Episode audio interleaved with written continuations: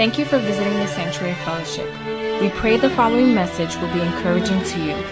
For more information about us, visit us on the web at www.sanctuaryfellowship.org. Listen in as we start taking away the layers of religion and discover the joys of a relationship with the Creator.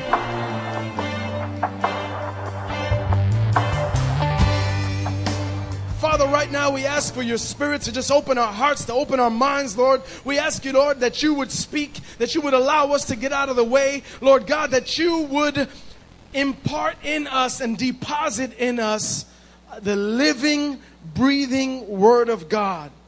Father, that it would come, that it would take root in us, and that it would grow and grow and grow and change us in Jesus' name. Amen. Amen. Please welcome our associate, Pastor Gary.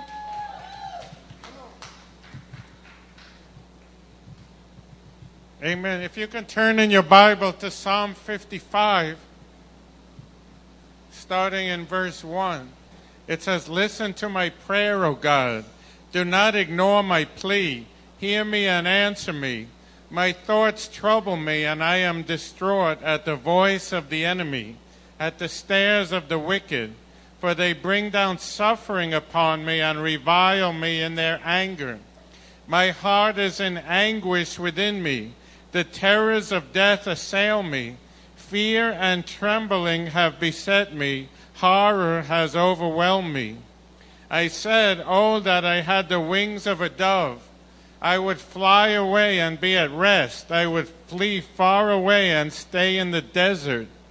I would hurry to my place of shelter, far from the tempest and storm. Confuse the wicked, O Lord, confound their speech. For I see violence and strife in the city. Day and night they prowl about on its walls. Malice and abuse are within it.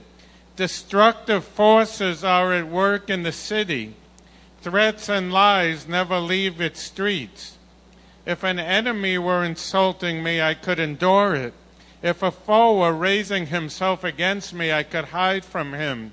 But it is you, a man like myself, my companion, my close friend, with whom I once enjoyed sweet fellowship as we walked with the throng at the house of God.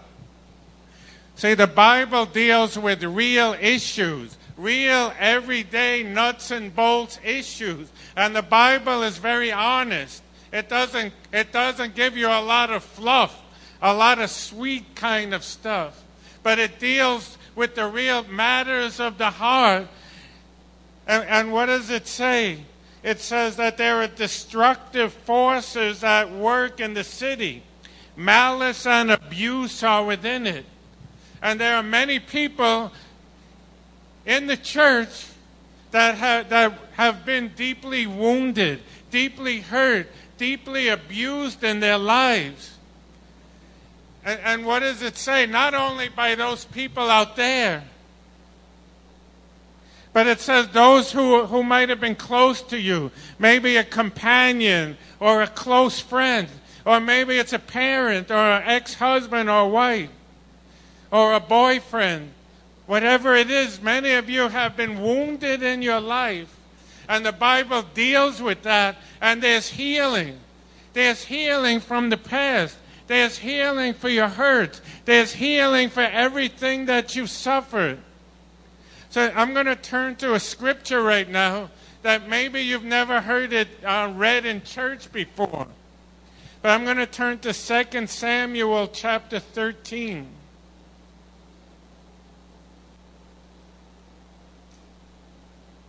And this is a story about sexual abuse. See, the Bible doesn't leave, it, leave that stuff out. And, and I think it's important to get to the real issues, to be honest, to take a clear look at the things that happen in the lives of the people of God, because there's freedom for you. There, there's liberty for you.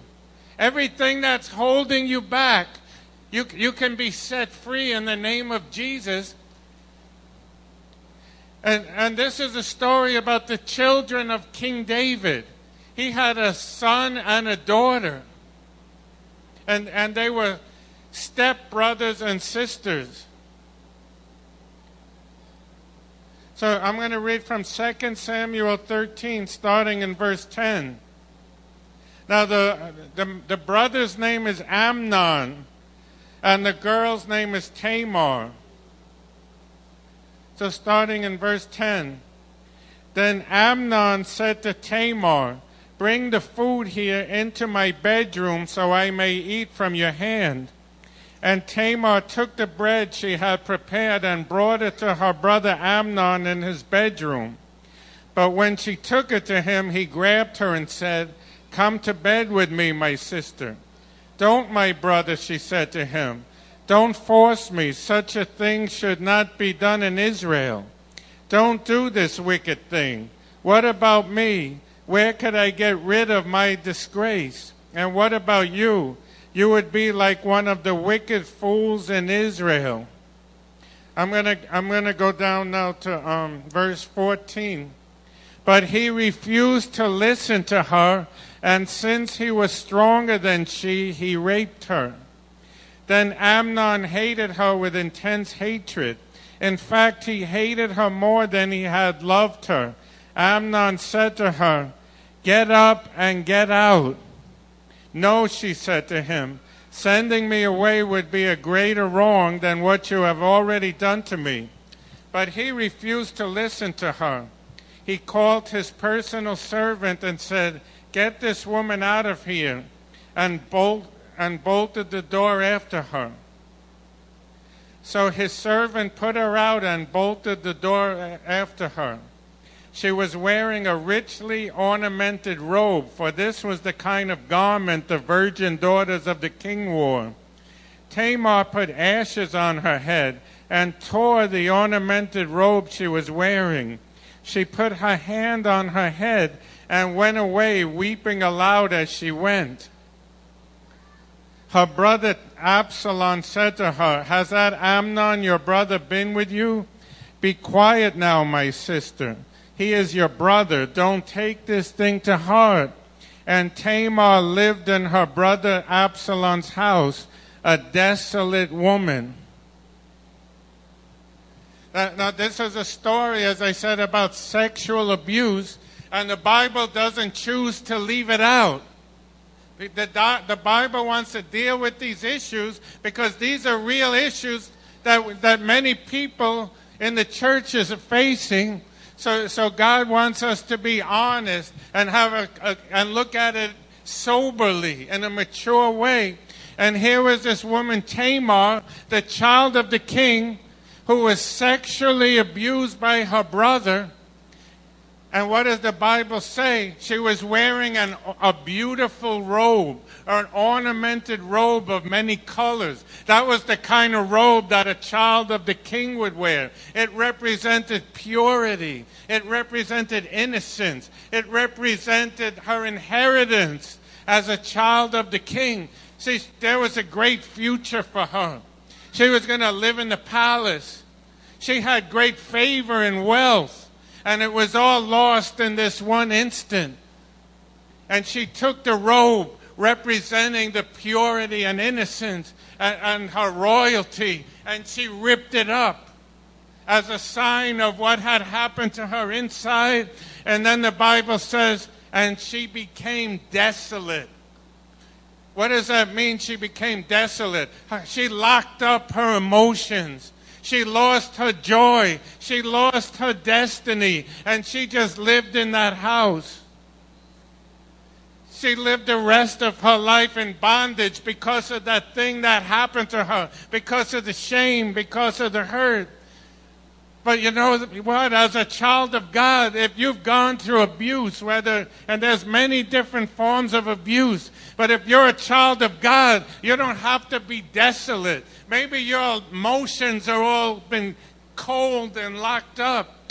Maybe you've never been able to step into your destiny, the things that God has for you because of the past, because of the abuses. But there's freedom.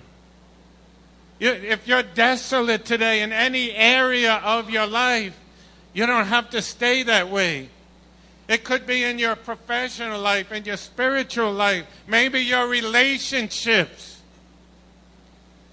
Maybe you're living defeat in your relationships because of what you suffered. We're going to break that off in Jesus' name. And, and you can live in true freedom.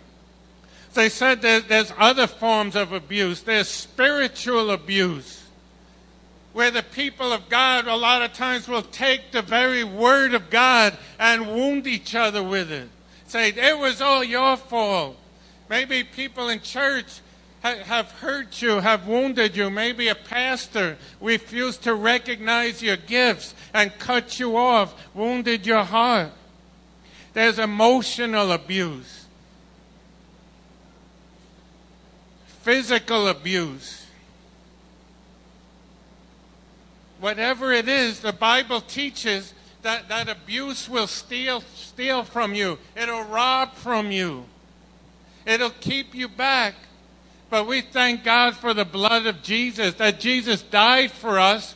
And the Bible says when he died, his blood had the power that we need to be free. Whatever happened to you, no matter how bad it was, and some of you have been devastated, some of you have been betrayed, some of you have had people very close to you misuse you, but the blood of Jesus is greater.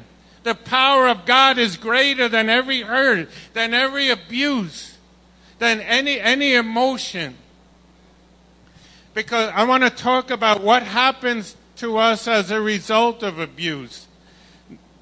The primary thing that happens is you make wrong decisions about your life and, you ha- and, and you're using wrong images. Let, let me tell you some of the decisions you might have made when you were young. I'll never trust a man. Oh, there must be something wrong with me. It must have been my fault. It's not safe to love anyone. Nothing good will ever happen to me.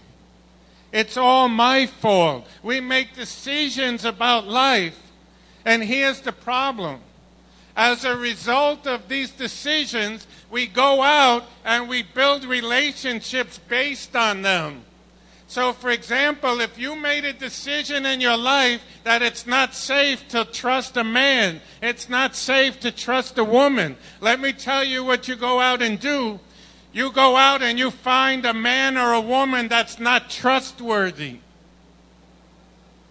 If, if you made a decision it's not safe to love anyone, you'll go out and find a man or a woman that it's not safe to love and then maybe that won't work out. Maybe that'll break off. And guess what you do? Then you go out and you find another relationship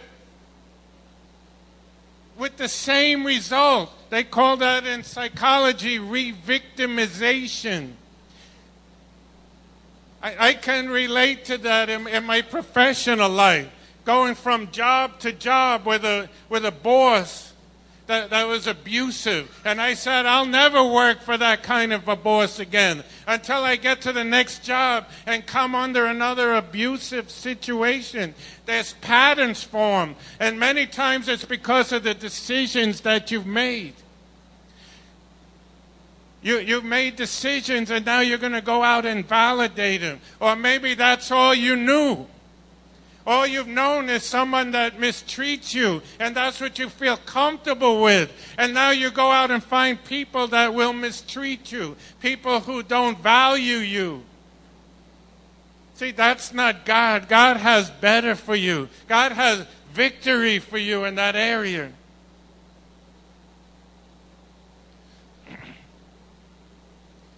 As a result of, abuse, a lot of a lot of us can walk in bitterness and anger and, and hatred, and there's nothing that'll keep you back more.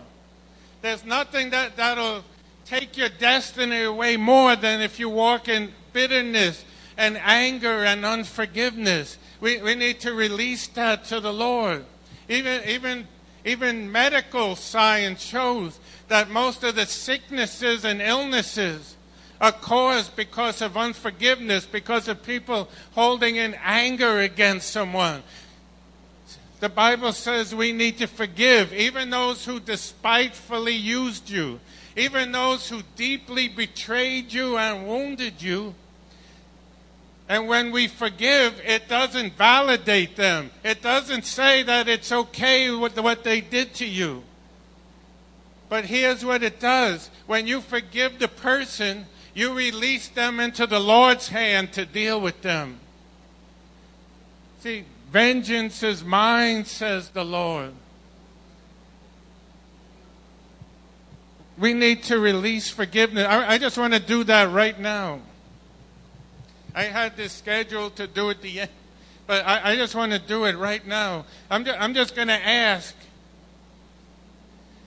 just between you and God right now, let God reveal to you who you, who you need to forgive today. People that you need to release. Because it, it'll kill your emotions. It'll kill your relationships. It'll ki- stand between your relationship with between you and God when we hold on to unforgiveness. But when you forgive, it releases the hand of God to work in your situation. So let's just take ju- just the next two or three minutes. J- just allow the Lord to reveal to you people you need to forgive. Maybe, maybe it's a mother, a father, a, an ex wife, an ex boyfriend. Maybe it's a pastor. Maybe it's church people who judged you and hurt you and wounded you. Maybe it's a father who abandoned you. I, have had to forgive many times. So just, just this is just between you and God right now. I'm not going to ask you to tell anybody any names, but I, I want you to walk in freedom. I believe that King David's daughter didn't have to be desolate her whole life, but she couldn't get over that bitterness. So just between you and God, just, just let Him reveal that to you.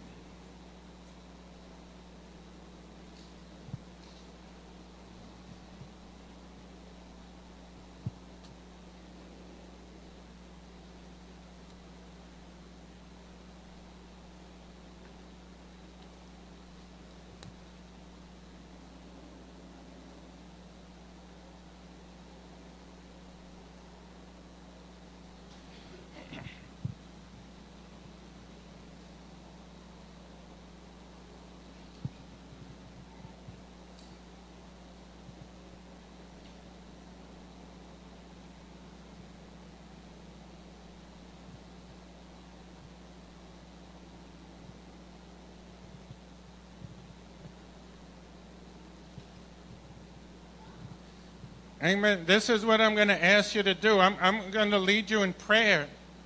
And I don't, I don't want anyone else to hear the name of the person. So when we get to that part, I just want you to speak that name into, into your hand and just release them to the Lord. Maybe it's something happened recently.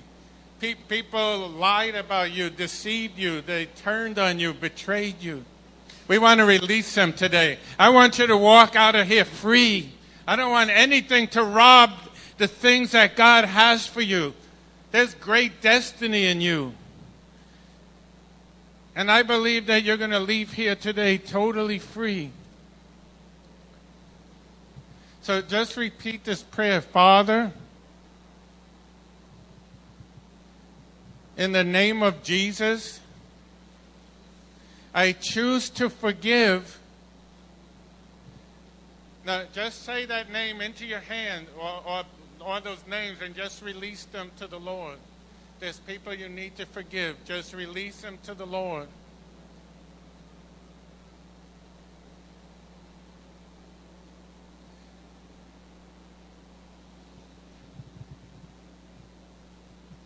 You're giving them a free gift that they don't deserve.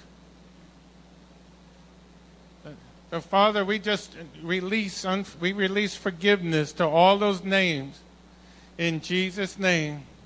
In the name of Jesus, Father, we choose to forgive today. In Jesus' name. I, I, I want to show you a picture of this in Jeremiah chapter 20, where, where the effects that abuse can have on, on a man or woman of God. In, in Jeremiah chapter 20, starting in verse 7, it says, O Lord, you deceived me, and I was deceived. You overpowered me and prevailed. I am ridiculed all day long. Everyone mocks me. Whenever I cry out, proclaiming violence and destruction, so the word of the Lord has brought me insult and reproach all day long. See, Jeremiah was a mighty prophet of God, but he was abused, even by those in his whole family. It says, all day long, people mocked him, they made fun of him. And he started to get angry at God. He says, Lord, you deceived me. Now I'm going to go down to verse 11. It says, But the Lord is with me like a mighty warrior. So my persecutors will stumble and not prevail. They will fail and be thoroughly disgraced. Their dishonor will never be forgotten. Verse 13 Sing to the Lord, give praise to the Lord. He rescues the life of the needy from the hands of the wicked. So, first, he begins to accuse God. He begins to release anger and bitterness. Now he's beginning to praise God, saying, Sing to the Lord, give praise to the Lord. Then in verse 14, he says, Cursed be the day I was born. May the day my mother bore me not be blessed. And then it goes on from there. And that's what I see in, or very often in the church. People who have been abused and wounded will worship God and begin to bless Him and begin to thank Him and sing to Him. And then the next thing we know, we, we begin to walk in anger and self hatred. You see what He said? Cursed be the day I was born because of what happened to him, he began to hate himself. He began to hate who he was. And that's, a, that's one of the biggest effects of abuse. It, it affects your self image.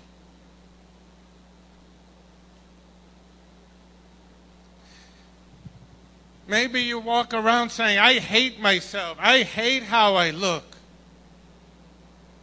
Why did God have to make me this way? Why do I have to be so dumb? Nothing good will ever happen to me. See, people with their words have spoken stuff over you, spoken curses over you, and now you take it and you begin to speak those very things against your own, your own life. Maybe because you didn't have someone who valued you. Now you don't value yourself. Just like Jeremiah saying, Cursed be the day I was born. See, that's the devil. He comes and try, he enters your thought life and begins to put thoughts into your head, telling you that you're worthless, that you'll never amount to anything, that you'll never get anywhere, reminding you about every failure you ever did.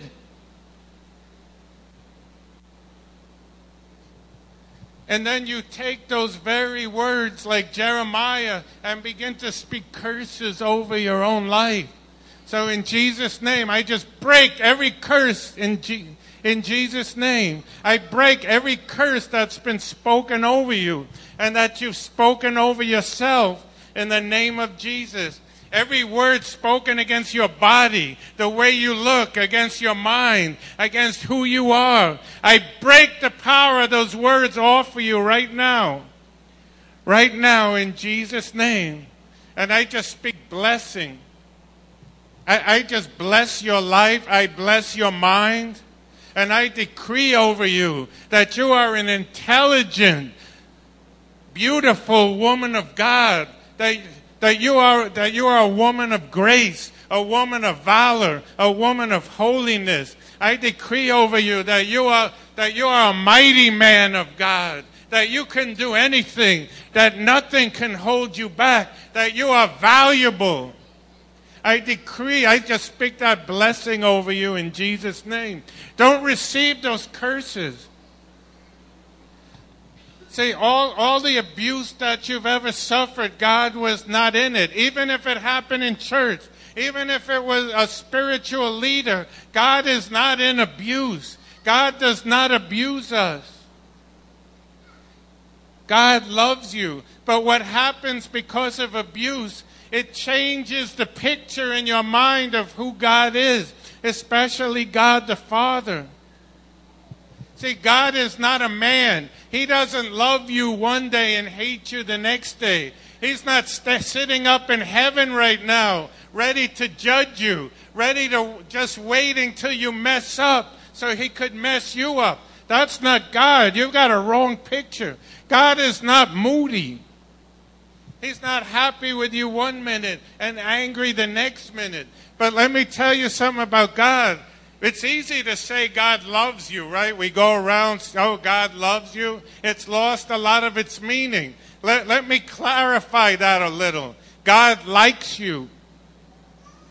God is pleased with you, even in your immaturity, even in your weakness, even in your failure, even in your lack because God doesn't look on the outward, God looks on the heart, and He sees that you love Him. He sees that you're trying. Even though you take two steps forward and you fall way back, God sees the movement of your heart towards Him. And He's, he's pleased when He looks at you, He's pleased with who you are. You gotta, you gotta get out those wrong images of who God is. See, God loves you as much on your worst day as He does on your best day. So when you come out of church all joyful and happy, God loves you just as much then as when you mess up on Tuesday night and, and you forgot to pray. His love doesn't change. He's pleased with his children, and you are a child of God, and, and you are valuable to him. You don't have to be desolate anymore. You, you, the enemy cannot take your royalty away from you, no matter what's happened to you.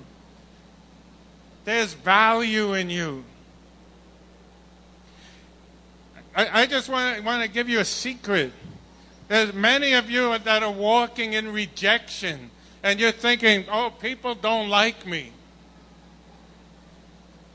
Let, let me tell you a secret about what you're doing.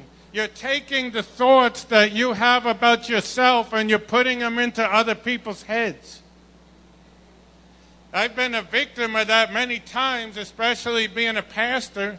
People come up to me and say, "Oh, you don't like me. You don't you didn't even you ignored me. I didn't even see you." But they, they feel bad about themselves. They take those thoughts and they're putting them into my head. And you're doing that. Many of you who, who, who deal with rejection because of the things you've suffered, you, you have bad feelings about yourself and you're putting them in everyone else's head and, and thinking nobody loves you. But I, I learned something about people. People are too busy worrying about what other people think of them to worry about what, what they think of you. Stop walking in rejection. Th- those thoughts are lies that nobody cares about you. It's happened time and time again. Someone in church one time a few years ago came up to me and says, Why are you looking at me? You think that you're better than me? And not only wasn't I look at them, I didn't even know they were there. I was praying. It was a prayer meeting.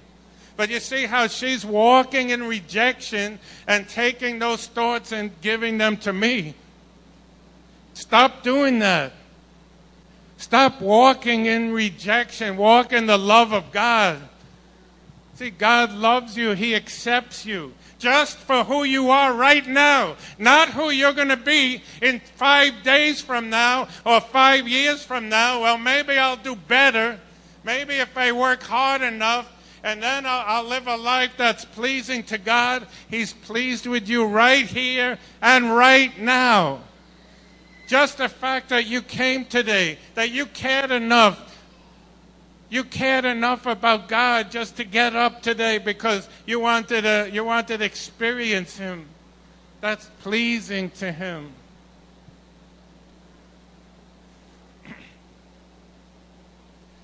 God wants to take away all of your shame. See, there's a difference between guilt and shame. Guilt has to do with things you've done. Maybe you feel bad about what you've done. Shame means I don't like who I am. I'm embarrassed about who I am.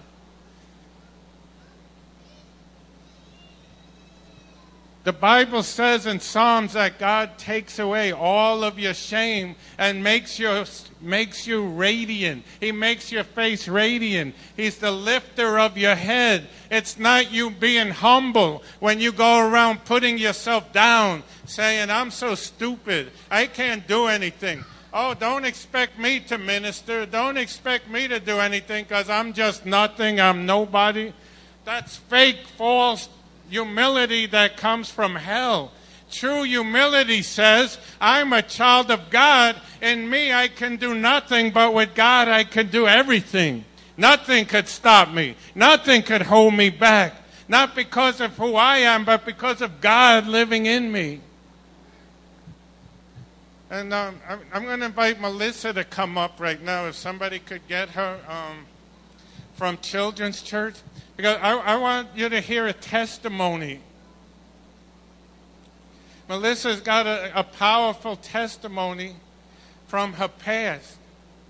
And she's been able to find freedom. And at the end, we're going to pray. And I, I believe that every one of you who desire it can walk away today in the freedom of God. We're going to break the power of everything that's been done against you because you did not deserve it. If, if you had a father that left you, you didn't deserve it. So Melissa is going to come up right now and share her testimony. Hi, everybody. Gary asked me this week to share my testimony, and I realized I've shared bits of it, but I've never shared the whole thing. So, you know, it doesn't take a lot to make me cry, so I hope you'll be patient with me. Um, all right. I grew up in a town that had a lot of money in Long Island. And I had a really great family. Uh, they were in the church. We went to church. My house was the house to be because I was the first person in church to own a house. It wasn't mine, it was my parents. So we would have Thanksgiving, people from the church. I mean, my Thanksgiving was about 60 people and families that would come and we'd push back the furniture and we'd have families come over. I did corny thing like I took baton lessons and I was in gymnastics and I learned how to play tennis and I did all these things at the rec center. And my dad was amazing. I had a dad that taught me how to fish. We did gardening together. He took me to work even before there was daughter, father, go to work day. And he took me. Um, he would sing with me in the car because he likes to sing. And I had a really kind of like Mary Poppinsy childhood. I really did. I was the only one. So um, they really paid a lot of attention to me. And wherever my dad was, I was. He was the one who did homework with me. He was the one who put me to bed at night. He was my world. And I know he gets mad, but I tell him this all the time that I don't remember my mom until I was 10. I mean, I know she was there. She cooks, she cleans, and when we sang in church, she sang with us. But my mom really didn't do anything with me. She was there. But my dad was the one who, how was your day, who would actually interact with me and play with me. And I even, even we'd come home from work and we'd go to Carvel. You know, it was just, it was great. I had a really great life. And then I turned 10, and things started to change. My dad uh, started to work a lot. He would call my mom and say he was going to stay in the city because he had to work late, so he'd sleep over in the city. Sometimes he would drive this car uh, home, and my mom would say, Whose car is that? Oh, you know, a person from work. He stopped going to church with us, so it was just my mom and I. And then my brother was born 10 years later, my little brother. So I had a new brother. My dad was all of a sudden missing. And um, things just started to be different. And then I noticed he stayed away more and even more. And one day my mom came in and she said, Melissa, we're going to go to Puerto Rico. I was like, we're going to Puerto Rico. It was summertime. And I said, okay. And when we were on the plane, she said, Mo, we're going to Puerto Rico for the month to stay with your grandma and grandpa. And when we come back, daddy's not going to be there. She didn't tell me why. She didn't tell me what was happening, just that he wasn't coming back. When we came back, my dad was there, which started a huge fight because he wasn't supposed to be. So he pulled me into the room. He said he was leaving for a little time because he had a lot of work to do. And then he had me help him pack his bag. He left. And I remember running into my room and I climbed on the toy box and he said, Don't cry and take care of your mom. And I looked and I watched him pull out of the driveway and that was it. And so he told me not to cry, right? So I, I, I didn't want my mom to see, but guess what? I cried. And so I stayed in my room and I didn't know who to talk to because he was the one that I would always talk to. So I just opened to Psalm 25. And I don't remember what it says off the top of my hands, but there's a Bible here, so I'll turn it. And uh, it said this To you, O Lord, I lift up my soul. In you I trust, O my God. And it goes on Show me your ways, teach me your truth. And I read that. Now I'm 10, so I don't, re- you know, remember a lot of words, but that first verse, To you, O Lord, I lift up my soul. In you I trust. And I prayed because the only one that I had was God. So, you know, that was it. But my whole life kind of changed. I could, wasn't allowed to call my dad. He said that the work didn't allow him work calls. When he would call me every now and then, it was very short. He didn't visit. And then I started spending a lot of time with my mom. She was all that was left. And in the car, I would pretend to be asleep while my aunt and my mom would talk. And it was during that time that my aunt said to my mom, You know, you have to be very careful. Maybe you should move. My dad had told my mother that he couldn't come back home because the mafia was threatening to kill her and to kill us. And I didn't get it. I didn't know what the mafia was. I didn't know who it was that would want to hurt us. I just knew that somebody was going to try to kill us. And again, I pretended to be asleep. So, parents, be careful when you're talking about things and you think your kids are asleep, because I learned a whole lot like that. Well, one day my dad did came to visit and they started arguing. And at one point, he said, Diane. And my mom said, What did you call me? And she said, No, I didn't call you anything. I said, Yeah, Dad, yeah, you, you called her Diane. Who's Diane? You called her Diane. And I was sent to my room. And a little after that, it was my aunt who told me that my father was having an affair with this woman named Diane. She was Italian, and it was from there that the mafia stories came out um, my mother was very scared. You know, she thought they were going to kill us. So she always would lock the doors and everything like that. And my dad started to change. He started to curse. He started to drink. He stopped going to church completely. He started to smoke as an adult. Um, and every now and then he would visit. So on one visit, he would, he would always, when he was visiting with us, my mom would leave and he would make phone calls. And now I realize he was calling her.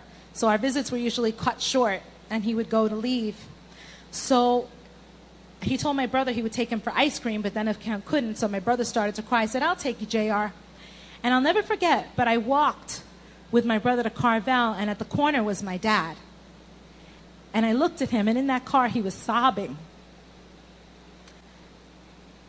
So, even today, when people talk about how he left and everything, I know it's that image that reminds me that my dad loved us and that he really was broken, even though he was doing what was wrong. And my life changed. I was 10, I couldn't go out anymore to play because my mom had to work. I was 10 and I was alone, taking care of my one year old brother. And to this day, I don't like the dark. I have to turn on the light before I go in a room because I was in a big house all by myself with a one year old. And my mom would work a night and a morning shift. So it was really, really scary to be by myself. I couldn't have friends. My TV was my friend. I knew every show, everything, because I'd come home and I'd just watch the TV. We didn't live where the church was, we lived far away in Long Island. So everything changed. Then I went to junior high, and everything was in the open. They got the legal separation. My aunt decided to say, No, you need to reveal this to your daughter because you remember my father kept saying, I'm coming home, I'm coming home. And one day on Father's Day, she had me walk into my grandfather's house, and there was Diane and my dad. And I gave my dad a Father's Day present, and that's how I came to know her. So it was, it was real, but my dad kept promising. And I'll never forget the Christmas when he said, I'm coming home. And he just told me, I was so excited. I didn't care about the presents. I didn't, because I knew a special surprise. My mom didn't know he was going to surprise her. He was coming home. The presents came and went, and he had to go. And I'm like, but dad, you're not leaving. Oh, you're going to go get your things? You're going to go get your things? And then he just said, Mo, I can't. I can't. And he walked away. He, pro- he broke a lot of promises. He wouldn't show up when he said he wasn't going to show up. Or he would get angry if I finally left when he said he was going to pick me up. And I was so lonely. And I'm really embarrassed to admit this, but I did kind of crazy stuff just to get attention because I was hurting so bad. But I felt stupid just saying that, oh, I feel sad because my dad's not here, or I miss my dad. So at school, at that time, divorce wasn't as common as it is today. I would do things like I became very clingy with one friend, and I held on to that one friend. Well, that one friend didn't want to be my friend anymore because maybe it was too much, the stuff I was sharing with her. And she would say things like, I don't blame your father for leaving with a daughter like you. And would, she would say really mean things to me. And of course, she didn't stay my friend, so my best friend was lost. And, but I don't blame her because I would do things like I would tell my friends that I was going to kill myself. I knew I wasn't, but I liked it when they sat there with me and they, you know, held me or held my hand. I told them I was addicted to cocaine. I've never touched the stuff. I lied about the things I would eat. I ate steak. I went on vacations. I had all sorts of imaginary presents and things that people gave me. Because all of a sudden we were poor. My mother had to um, pray many times that the rice would last, that food would come. She had to um, ask people to give us rides to church when the cars broke down. She um, had to endure a lot. And um, it was hard growing up where everybody had money and you didn't, so I just lied, and that helped get me attention. But my mom, she was an amazing woman. It wasn't all bad because you see, in that time, I saw miracles. I saw rice last a long time as my mom prayed over that pot. I saw a mom who would pray at the couch every night crying when she thought no one could see. So thank you, Mom, for showing me to cry out for what you need. The church really hurt us. We would go to church and they would tell my mom, you know, Iris, you need to lose weight. That's why your husband left. You know, you need to pray harder. You need to fight for your man. You know, your children, you have to get your man because your children are going to be all messed up and they're going to be a mess. I have to tell you, it got to the point, my mother would pray on the side on Sunday morning. It got to the point that I would pray in front of my mother and block the whole aisle because I didn't want them to hurt her anymore with their words. I didn't want them to go near her, so I would put my arm around her as if I were praying for her. And sometimes I would just sit there as long as it took for them to not come and if they would come, I would say, It's okay, it's okay. And I determined that day that I was not going to be what those people said I was. So I stopped worrying about suicide and making up being a cocaine addict, and I became a perfectionist. I did great at school, and I put myself through college, and I got scholarships, and I studied hard, and I ran on track, and I did soccer, and I just tried to do everything to say, you see, she's a good mom. She did it. I am a good person. It's not because my dad is not there. But I'm also thankful that there were people in the church that loved us you see, years ago, my father had given a car to the choir director to come to church because his family was out of car. He gave away his brand new car because he felt God directed him to do so. And it was that same choir director that when our car broke down and my mother couldn't afford it, he would stuff us. It was his family of five and our family of three. He would stuff us into his car and he picked us up every Sunday. And one day he noticed that I could sing when I was humming a song with his daughters. And he said, Melissa, I want you to sing with my daughters. And he took me in, and I had sleepovers over his house. And then there were my Sunday school teachers like Sulma and Charlie and Carmen who loved on me. There was my Aunt Jenny who would take me to Santo Domingo and, and buy me little things. And her kids got really jealous. But you know how grateful I am that she would buy me those little things because they really made me feel special. And they made me feel like, because you know what? No matter what kids think, no matter how much you tell them it wasn't you, guess what? Dad or mom left them too. And you always think it was something that I did. That had I just been better, had I just been, it would have been different. But I got to see miracles during that time. And then I went to college, and I was angry by that time. My father called even less and less. He was just lost. I mean, I would go visit him and I hated it because him and his wife would start to fight and it was just not the place to be. You know, I almost didn't finish college because my father was so prideful. He wouldn't write a letter for me saying that all he provided was his child support. And because they gave me a lot of grants and scholarships, but you had to be within a certain income. And I had to remember begging and begging him. So I became very angry and bitter. But you know, the choir director, who taught me how to sing and who told me about Jesus and who got me saved? Well, his sister lived in the town where I went to college. And every Friday she knocked on my door. It didn't, every Sunday, it didn't matter how late I was out, because you know I'm in college. So it didn't matter what I looked like. Come on, get up, get up, get up. They would slap makeup on me in the bathroom. Like they had the, all these ladies, their whole kit. It didn't matter what I looked like. And I went to church every Sunday. And it was her husband, Noel, one of my favorite people in the whole world, who began to talk to me about honoring my father, loving my father. He was one of my father's best friends. And he said, Mo, someday your father will have to answer for what he did. But when you stand before God, what kind of daughter were you? Now, I'm not talking about people who have gone through abuse or people who have been really, you know, I'm not talking about a person who hasn't had a father this might sound harsh, please forgive me.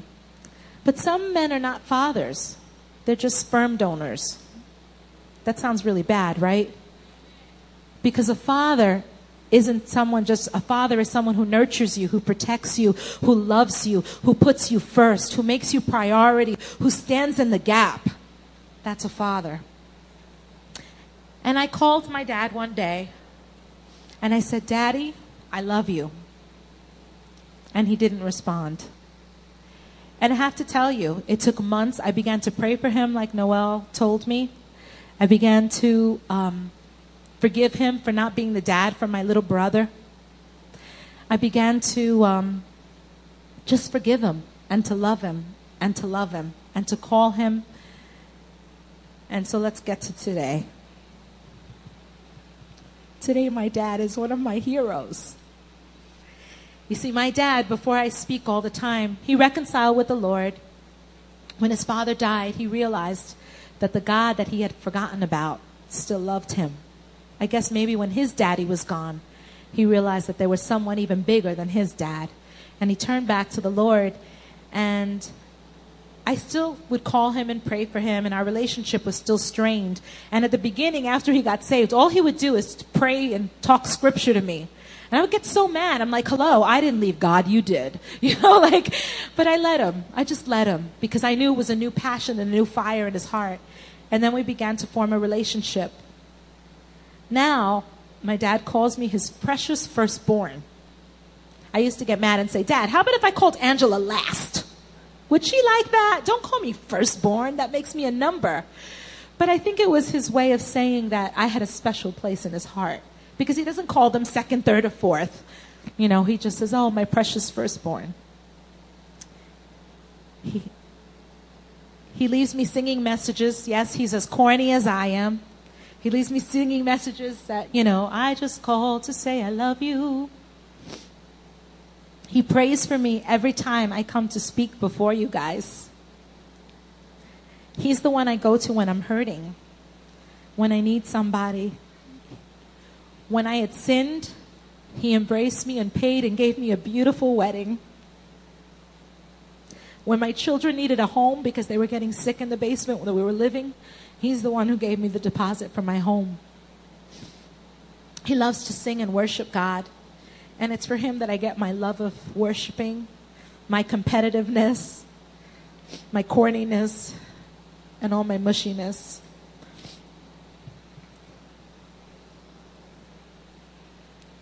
But he really hurt me. And I had to let that go. And through it all, I know that there was a Heavenly Father that was surrounding me, that I was protecting me. There was a song that I used to hum that Gary asked me to sing. It was my dad's favorite song. I didn't know until Gary asked me to sing it what the words were. I knew bits and pieces because my dad used to sing it all the time. It's a corny little song, but it's a beautiful song. But I used to hum it all the time.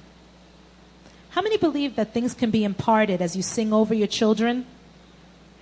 I believe that as my dad sang those songs over me when I was little, there was a reason why I went to my Bible when he walked out. There was a reason why the body of Christ rose up. And that's because I believe he imparted something in his early years. And he imparted this song in me. And it goes like this In the dark of the midnight, I have oft hid my face while the storms raged above me. Seems there was no hiding place mid the crash of the thunder. Precious Lord, hear my cry.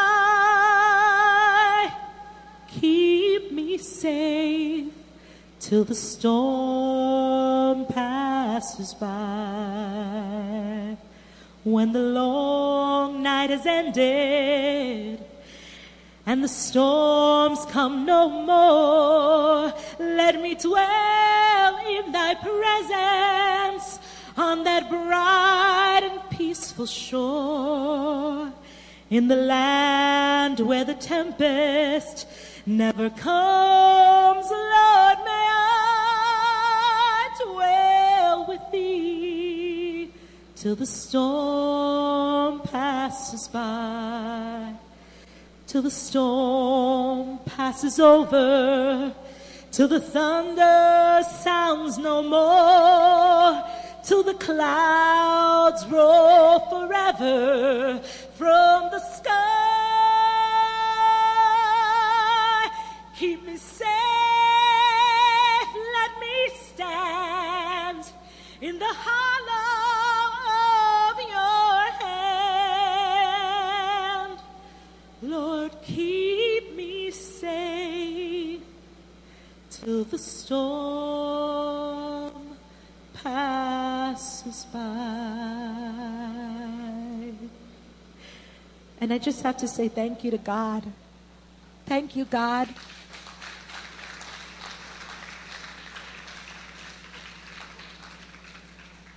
I often talk of gratefulness because every year my mother and I would say, This is going to be our year. We're going to make it. Every year. And I'm thankful to say that we have. We have. And I just thank God because, like I said, He provided. He provided fathers for me, He provided food, He provided monies for me to go to college, He provided arms to hold me when I was hurting. I don't know of anybody else that could give that, but my God can. And this morning, I want to encourage you that if you, there are many kids that come to church all by themselves. And I just encourage you that to love on them, to stand in the gap for them. When you're praying for your own kids, remember them. And maybe some of the crazy stuff that your youth do, they're doing because they're hurting and they can't say. Sometimes they don't even know what it is they're hurting about, but they're just hurting. They're just hurting. So I want to just encourage you that you can be free. God has delivered me, He's freed me. And while I am still in process of learning to love my stepmother every day, um, I gave her over to the Lord too, and I've prayed for her too with her. And it's hard. Let me tell you, it's hard Because many times I have to be my father's daughter in secret. I have to call him at work. I tend to visit him when she's not there because uh, it's not that she's she just takes up all the time and it, it's just hard. She made it very clear that she didn't want me in her life. When they said vows, he said he promised to love all other children before any others. So there were very painful things that my dad did and that my stepmother did. But God has freed me from that. And I just want to encourage you today that God can replace like no other what the enemy has taken from you. I bless you.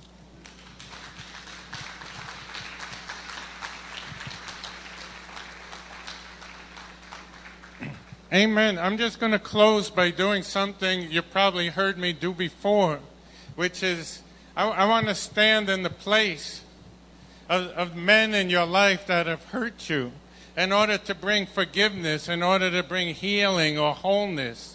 And I want to repent on their behalf. That's biblical.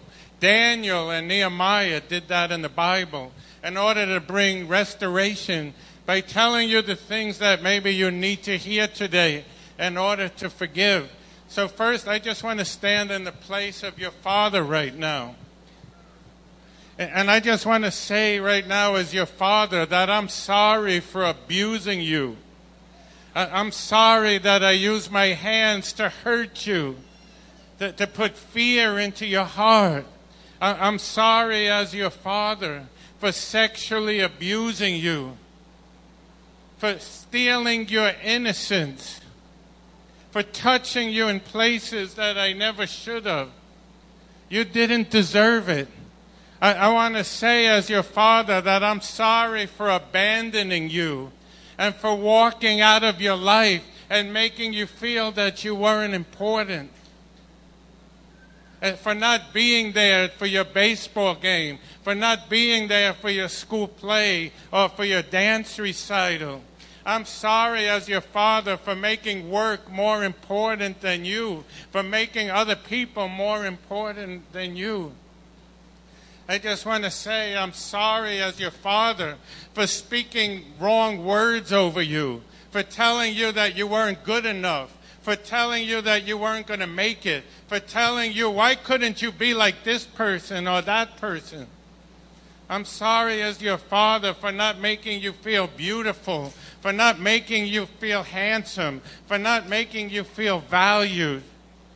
I'm sorry as your, as your father for not loving you the way that I should have. Uh, I just want to say, I'm sorry, you didn't deserve it. I want to stand in the place of your stepfather. I'm sorry today as your stepfather for, for, for being jealous of you. I'm sorry as your stepfather for, for deeply wounding you, for rejecting you, for making you feel like nothing, for making you feel like my kids are more important than you. I, I just want to say today, I'm sorry. I want to stand in the place right now as an ex ex husband or ex boyfriend and say, I'm sorry for abusing you. I, am sorry as, as, a, as an ex husband for committing adultery, for not loving you and cherishing you, making you feel valuable. I, I want to stand in the place as a pastor or a spiritual leader and say, I'm sorry for not, for, for not ex- receiving the gift that God placed in you. I'm sorry for being jealous of you. I'm sorry as a spiritual leader for judging you and speaking wrong, harsh words over you. You didn't deserve it. And I bless you in Jesus' name. And in Jesus' name, I just speak blessing over every area of your life that you are blessed, that you are more than a conqueror, that you are beautiful, that you are handsome, that you are intelligent, and that you're going to make it, and nothing's going to stop you. Nothing's in this world can stop you. I bless you with that in Jesus' name. I, I just want to ask for Pastor George and Michelle to come up right now. Because may, maybe there's some of you May- Maybe there's some of you, you, you won't have the opportunity Melissa had to reconcile with your father. Maybe you've never seen him again.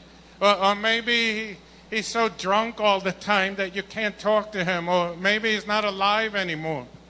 Uh, My father left when I was five years old, and he would disappear for years sometime. In the meantime, I lived with a horrible, abusive stepfather who was drunk every day by 12 o'clock, and my father was never around. But when I, when I got saved, I was able to forgive him, and I was there, right there, when he died, able to be praying for him. See, you, but maybe there is no father. Well, God has given you a spiritual father and a spiritual mother here, right here in this church. Just as Mel- Melissa was saying, there were other people who stood in that place. And and here's people that you can come to. Maybe you can't come to a father or a mother, but if you need a father's love or a mother's love, they're available to you. So this is this is what I want to do. I want to ask everyone to stand right now.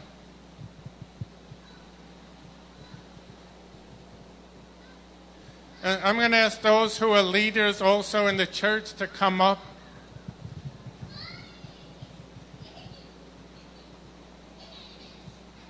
Please. Pretty please. With sugar on top. Oh, here they come.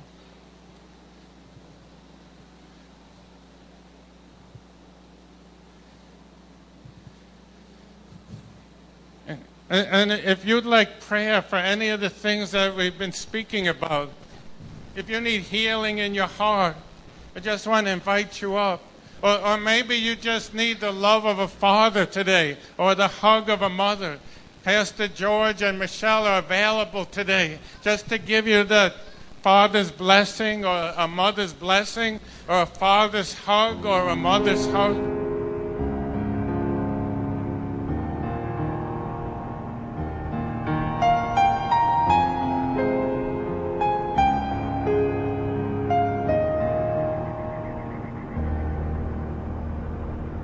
Thank you for supporting the Sanctuary Fellowship.